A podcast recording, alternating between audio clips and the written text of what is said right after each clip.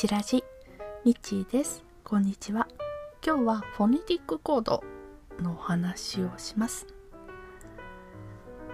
私たち生活にインターネットが浸透して、普段からねアルファベットって当たり前のように使うようになりましたよね。で、このアルファベットなんですが、他人に伝えるとき、人に伝えるときに難しくありませんか？うん、私あの仕事でメールアドレス、ユーアールエル、アカウントとかね、そういうのでアルファベットを自分から伝える、もしくは教えていただくっていう機会が日々あるって感じなんですけど、その時にやっぱりこう、私もあの滑舌良くないので、よくはって言われちゃうんです。で、もちろんあの相手の方おっしゃってる時もちょっと聞き取りづらかったりとかね、うん、いうことで、その意思の疎通を図るために使うのがフォネティックコードになります。海外の映画や軍物、戦争物とか、あとスパイ物で使われてるんですけれども、もともとあの無線なんかで音声が聞き取りにくい場合でも正確にね文字を伝えるために使用するっていうので、国際的に使用されているものがありまして、フォネティックコードってね、名前だけじゃ全然ピンとこないですよね。実際に、えー、アルファの エー とかブラボーの ビー、チャーリーの シー、デルタの ディーね、アルファブラボーチャーリーって覚えありません？私これ昔すっごい憧れてたんですよね。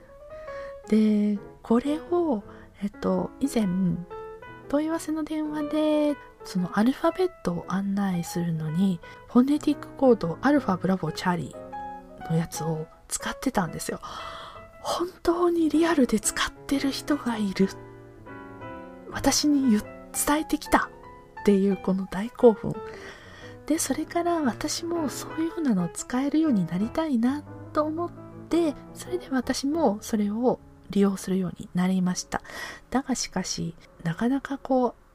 うそんなアルファの A ですとかちょっと言えないんですよね。照れくさいっていうか。で、あとはやっぱりこう私たちの日々にないものなので、私たちあの一般日本人に分かりやすいフォネティックコードを考えようっていうので、えーまあ、自分なりに考えはしたんですが、実際現場で使うとなるとなかなか思ったようにはいきません。アップルの エー ですとかブックの ビー ですならいいんですけど、 C、C なかったっけって思ったら、シクラメンの シー ですになっちゃうんですよ。で、E もエビのいいですって言いたいのが江戸のいいですになっちゃう、うん、で、そうそう G は Google の G ですって言ってたんですけど、結構あの私お相手するのが電話で応対ってかなりあの年齢が上の方が多いんですね。ご年配の高齢の方が、そうなるともうグリコの G ですの方が通りがいいんです。で、あとは エルエムエヌ、ここも引っかかるとこですが、やはりフォネティックコードを使います。L はロングの L って言いたいところなんですが、焦ってとっさに L サイズの L です。でね、通じはしたんですけども、え？って感じの反応されてしまいました。M はもやしの エム、N は納豆の エヌ。でね、どうしてもこう魂の言葉が出てきてしまうみたいで、いろいろね、も桃ですとか猫とか、こう感じのいい言葉を選びたいなって思うんですが、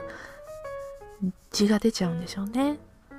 あとは T、 これも T シャツの T ですっていうようにはしてるんですが、先日その T シャツがとっさに出てこなくって、で、目の前にマグカップがあって紅茶を飲んでたんですよ。中にティーバッグ入れてたんで、ティーバッグの T ですって思わず言ってしまった後で、ああしまったって、下着でも同じ名前あるじゃないですか。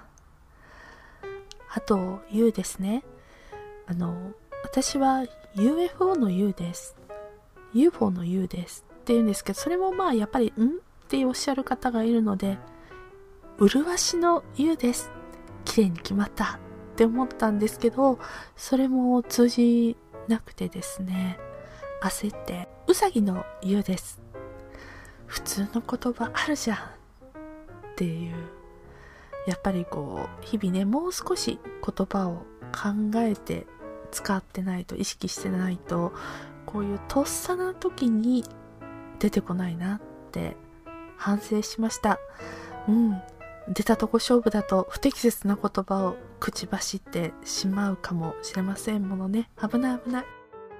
ということで、今日はマイフォネティックコードの話でした。